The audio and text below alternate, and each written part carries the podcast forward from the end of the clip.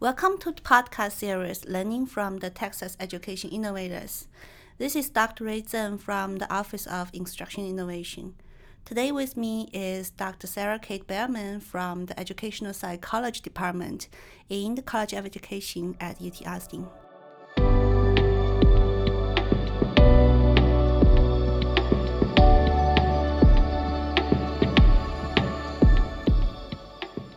Sarah Kate, welcome. Hi, thanks for having me. So, do you want to start by uh, introducing yourself? Tell us a little bit about you, your research, and your teaching. Sure, happy to. So, um, I'm a child clinical psychologist, and I actually did my training here at the University of Texas in the Department of Psychology a long time ago.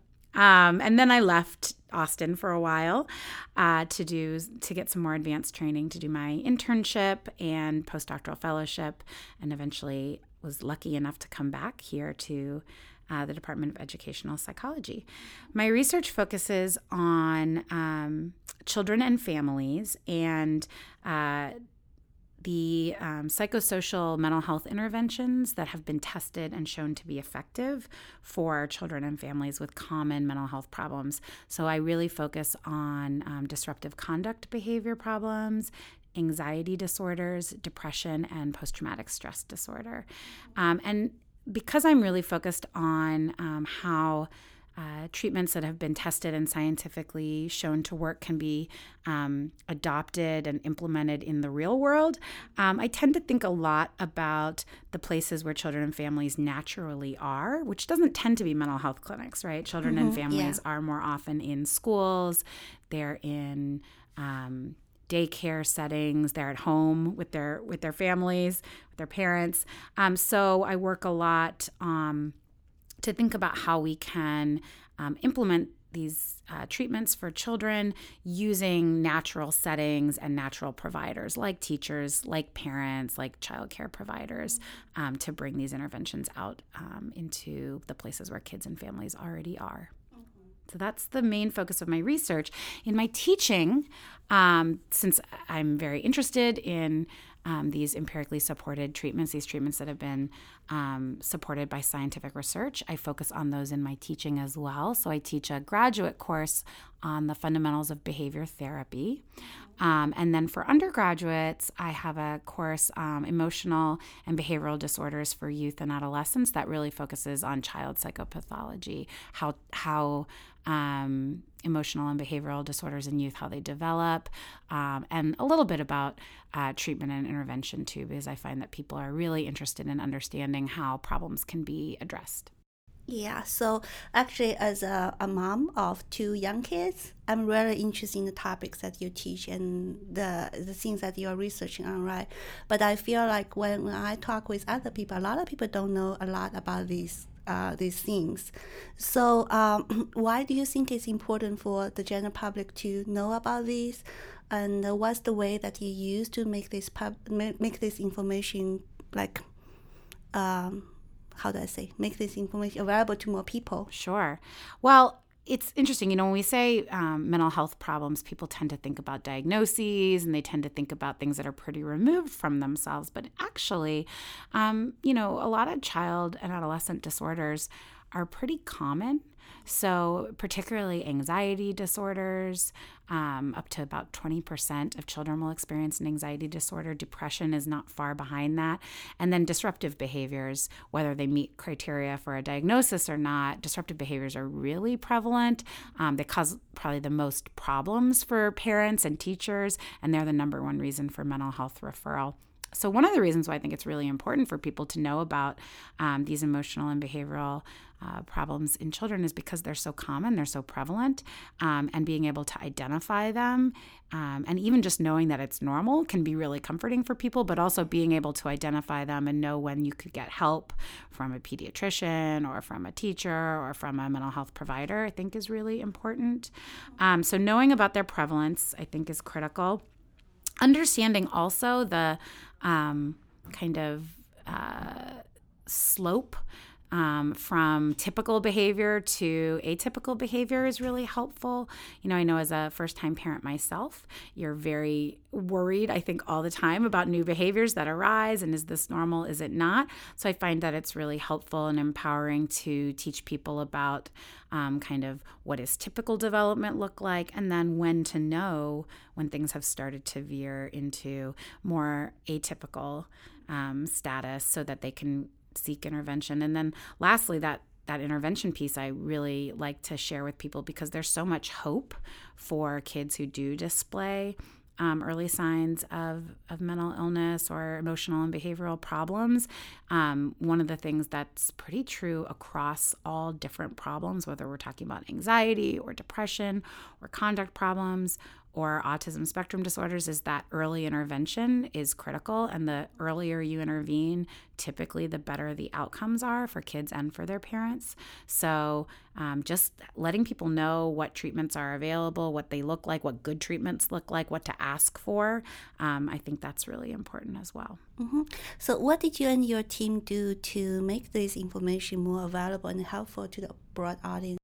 Well, some of the, the things that I actually um, have tried to incorporate into my classes. It's really important to me that people try, get almost like a um, as as close to a first person account as you can get, which you know it's not always possible to really walk in the shoes of somebody who's experiencing these challenges. But whenever possible, we like to invite people in to speak about their own experiences. So um, sort of it's it's a, time intensive pursuit so we're doing it slowly um, but one thing that we are um, working on is creating a library of first-hand accounts so um, inviting a former um, client of one of my graduate students to talk about her experience as a depressed high school student and what that was like and when it actually started, which was in middle school, and what has been helpful. Um, and then more recently, um, we invited um, parents of a child that we worked with who had um, has attention deficit hyperactivity disorder as well as some acting out disruptive behaviors to come talk about what it's been like to parent him what some of the challenges have been again what's been helpful what they would want someone else to know. So that's one way that we work to make the information really not only available but very relevant um, and also to um, to help kind of uh, provoke compassion from others because it's very easy to think about um, people with um, emotional and behavioral disorders, kind of to marginalize them or think about them as other, and instead to show them how much these people look like you, talk like you, experience some of the same struggles. Um, and then another thing that we've done um, is I, I, have students in my class um, make case presentations about sort of hypothetical people who are struggling with these disorders. Um, and also in the past, I've had them um, seek out resources that could help somebody who's um, experiencing these kinds of problems. And I think that's a great way to, to connect them with what's available, what kinds of resources are out there. Yeah, so uh, you talked about your course and how you actually use your course as a way to uh, spread this information to a broad audience, right? And uh, I think it works great.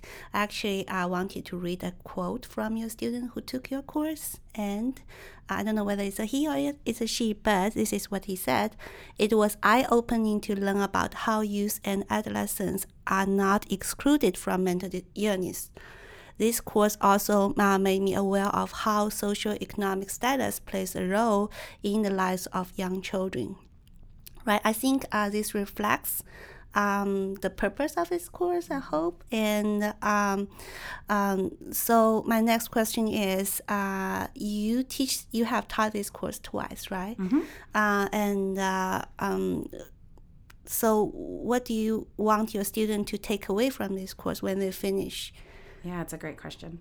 So I um, I spend a lot of time talking with students in my course about um, the interactions that take place between a lot of different facets and different factors to lead to mental illness outcomes. Mm-hmm. So, um, obviously, we know a lot about temperament and inborn characteristics and, and um, sort of biological vulnerabilities that people just come into the world with. Mm-hmm. But we also know that those things interact with environment um, tremendously. Not only can they um, exacerbate um, you know, um, can environmental factors exacerbate vulnerabilities. They can also protect people from vulnerabilities. So we spend a lot of time in this class talking about risk and protection and how you know something like having a family history of mental illness is not it's it may increase your probability but it doesn't mean that you'll necessarily end up with yeah. you know a mental illness I like them. I would like to think that students, when they leave my course, have a really strong understanding of all the many malleable factors, the things that can be manipulated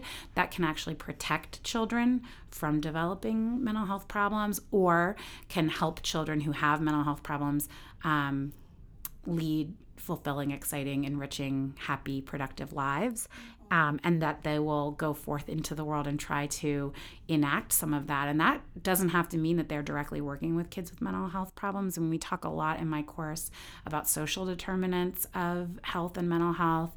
So it was actually, um, since this was a election year um, in my course, you know, we talked a lot about things like how quality education um, can really influence mental health outcomes for kids, mm-hmm. how quality daycare can, how yeah. reducing parenting stress, um, which has a lot to do with income um, or health insurance, things like that, how those have an impact on um, child mental health. So I hope that students leave my class with a understanding how all of the different factors in our society contribute to the health and well-being of our children mm-hmm. how we mm-hmm. all can play a role in um, increasing the likelihood that children have um, again happy healthy productive lives so that that's one goal i think that's a great goal uh, I want to switch the topic a little bit uh, to talk about the preparation of your course. Sure. Because I think your course was very successful and very interesting. I know each time you offer this course, there are, they, they are always fill up so fast. Like, you know, you always have students just waiting on the waiting list trying to enroll in this course, right? So, uh, what did you do to make this course so interesting, and how did you engage your students uh, in your course?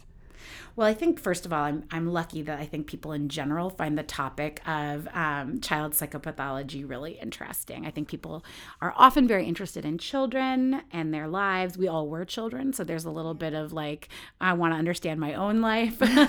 um, so I think I'm helped out by the topic and the content area. Um, but then, I mean, I worked obviously very closely with the Office of Instructional Innovation to be very thoughtful about what I wanted people to get out of this class and how the activities could really lend themselves. And it might be the first time that I've actually given that much thought to my own my what the learning objectives were for the students and how I compare those with the um, things that we did in class. So, for example, I wanted students to be aware of the way that mental health issues are portrayed in the media and how that can be sometimes very helpful, but it can also sometimes be problematic. So we wove in these pop culture moments together, um, which were little snippets from popular media, movies, television shows um, that portrayed different um, emotional and behavioral disorders. And then the class we would talk about you know do you think that's an accurate portrayal? Do you think that a portrayal like this is helpful? What are some ways it could maybe be problematic? Um, and so that really helped me i think open students eyes to the ways in which our stereotypes about mental health um, are formed. Um, the first account interviews i think um, were really, like I already alluded to, helpful in, in giving people um, an understanding of what the the real personal toll of mental health problems can be for somebody, but also inspiring, I think, in terms of how, um, because the people that we interviewed were people who had navigated having either themselves a mental health problem or having a child with a mental health problem and had a lot of um, ideas about what had helped them and what could be helpful to other people. I think the student led cases where they developed a, a, case demonstration were really great. It gave them, each of the individual students, it gave them insight into the problem. And then one of the things we had the other students who observed these case presentations do was vote on which diagnosis they thought best fit the case. Did it always get it correct? No, not always. and that was great too, because that led us to be able to talk about how much overlap there is in some of these diagnostic categories and do these diagnostic categories really serve us in terms of how they parse apart mental health problems into these different discrete categories when really things are probably much more closely related to that so all of those activities led to really um, useful conversations i think that were um, illustrative of some of the concepts in the course. Um, y- one of the things that we did that thank goodness the Office of Instructional Innovation helped me with is this game that we play about cumulative risk and protection, where students actually are given a, a profile and then they choose cards about things that happen to them in their life that either increase the likelihood of a positive outcome or a more negative outcome. And the goal of the game is to show how risk and protection interact and how if you enter with certain risk factors, it makes you more likely to accumulate more. But if you actually have one or two protective factors, how it can actually offset risk. It, I get so much feedback from my students that this was a really helpful way for them to understand risk and protection because risk and protection are sort of like a seesaw. You have risk on the one side and protection on the other, and they sort of balance each other out, but sometimes risk is heavier than the protective factor and vice versa. And also, some people are already kind of um, their life course is already sort of set up with one or the other weighing more. So I think that game was super it's fun for them actually. They enjoy the game, but then it's also really thought provoking for them about how not everybody is dealt an equal hand and some people are more positioned to have negative outcomes and other people are better positioned to have positive. Yeah, I actually got a chance to uh, look at some of your uh, students, the, the cases they created. Yeah. Right? They I think they did really great job. As undergraduate student, I didn't expect the quality of those cases to be that good. Yeah, I was really impressed, and I feel that um, all those cases can, you know, maybe in the future, creating a case library and having all those cases as the resources that you can always use for your future courses or in other in other ways. Absolutely. Some of them really, I mean, there's always going to be a, a, variety. But I, I, remember last year someone did one where they had a whole um, sort of bird's eye view. They filmed it from the perspective of the person. So you never really saw the person. It was all that person's internal thoughts and their perception of their reality. It was so great. And I've been so impressed by how sensitively they handle the content because it would be easy, I think, to sort of be silly with it. Um, but they are very respectful of the the content, so I've been glad to see that. Yeah, I also seen that uh, your student reflected in their uh, course review that they really like this hands-on experience, um, which I think is great. You know, as undergraduate students, they don't just listen to lectures. You give them the opportunity to actually try it out um, you know, using the case as a great way to do that. Yeah.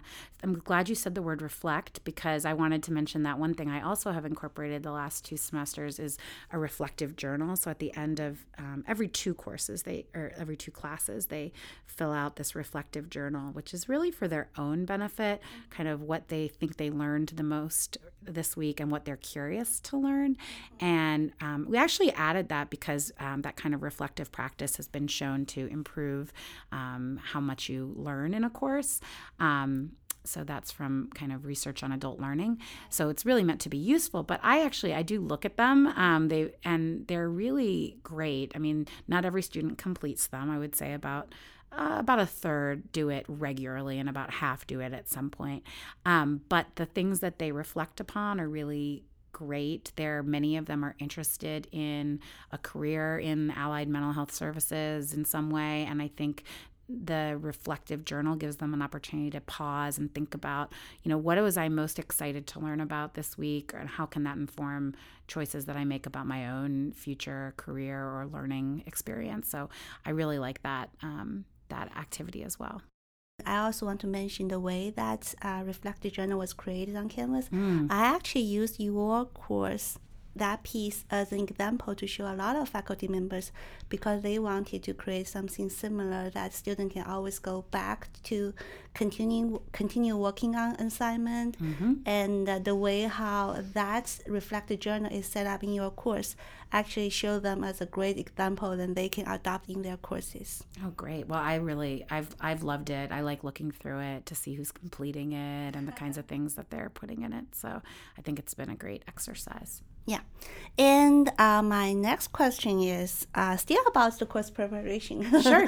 uh, I know that you have taught this course twice by now, right? So when we started to work on this course two years ago, it was a brand new face to face course, right? Yes, yep. So can you share your experience on what you did to prepare for a new course? Yeah, I mean, this was a really, this is the first time I've ever planned a course in this way, but now I think it's the only way to really plan a course. So, I mean, I had no slides created at that point, I had none, no lectures prepared. We really started with learning objectives. What did I want students to walk away from the class with? Um, and that was a exercise for me that was really instructive because I think a lot of times you build the class and then you think about what you want students to learn instead of the other way around.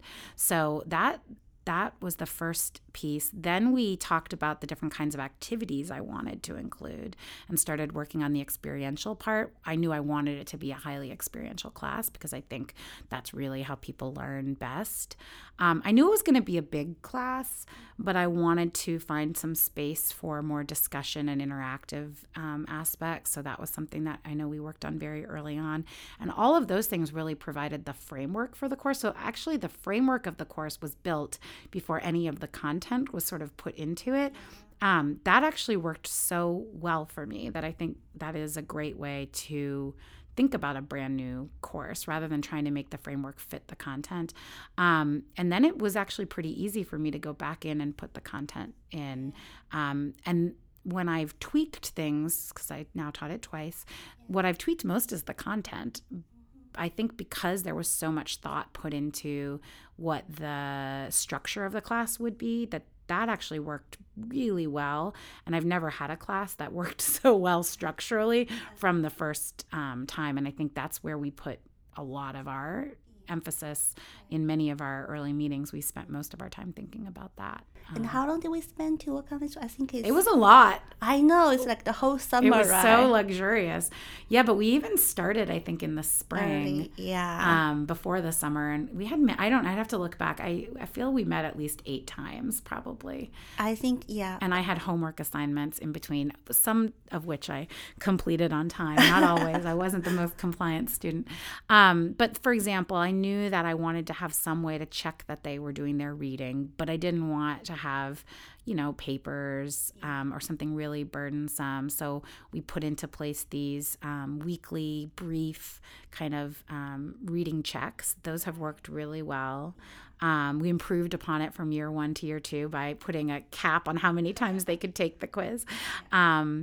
And and some of the resource finding assignments that I've given them where they have to find, for example, um, a popular culture article that talks about ADHD or um, an example of um, OCD from a movie, and those have then um, uh, I've let them find those things as their assignment and then discuss them in small groups in class.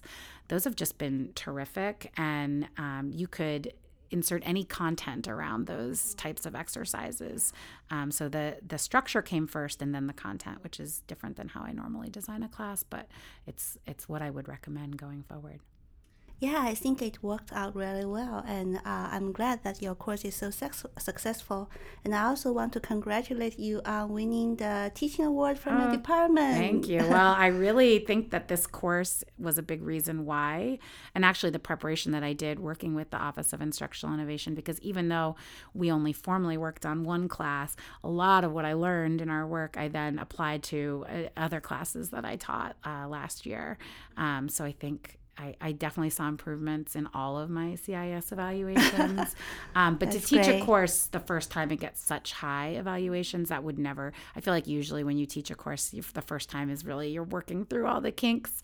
Um, I think because I, you know, I'm an expert in child psychology. Um, and clinical psychology and interventions, and I'm not an, an expert in instruction. So having this resource of someone who could help me to really um, think about I'm sure using all kinds of instructional theory that I know nothing about, how to um, engage students, make them curious. Um, it's not easy to do. This is a, a, large, this semester I taught 60 students. Yeah, I had some students who are from this discipline and were naturally interested, but others who are probably just fulfilling a social science requirement or, you know, whatever. And so to be able to, to engage them all, um, I mean, that's not easy to do. And I really feel like I learned so much about how to engage learners from our work together. That's great. I'm glad this course uh, is so successful. Yes, me um, too. any other advice that you'd like to share with uh, faculty members here? Um, I think that um, it's really it can be a little daunting to you know I think when we first met I said to you you know I sort of am a traditional the way I teach is sort of traditional. I lecture a lot, I do a lot of didactics, um, and it can be a little um, anxiety provoking to veer away from that sort of traditional approach. Um, but I think that the risks are worth the rewards um, because, um, you know, I think people learn in lots of different ways. And so having more um, opportunities for different learners to engage in the material is really valuable, um, especially if you have a d- super diverse population of students who, you know, may be coming in with different levels of expertise, trying lots of different strategies, some experiential, some flipped classes where, you know, they, I, I did some little mini lectures where they watched the lecture online. Um, that made me a little nervous, but actually had turned out to be great. I think um, and you know students will still come back with questions if they Don't so i think understand. taking more chances and trying to spice up the way that we teach is only going to increase the reach and so just to go back to what my research is about you know my research is about um, increasing access and adoption of evidence-based treatments for kids and and I think that this teaching style that I worked on with OII um, is about increasing the reach of um, our teaching and our knowledge and reaching new audiences. So I feel like for me, um, it's just been another way to kind of try to achieve my academic mission. Well, Dr. Sarah K. Bearman from the Educational Psychology Department, thanks again for coming and sharing your work with us. Oh, thank you so much for having me, and thank you for all the work that you do to help us teach more effectively.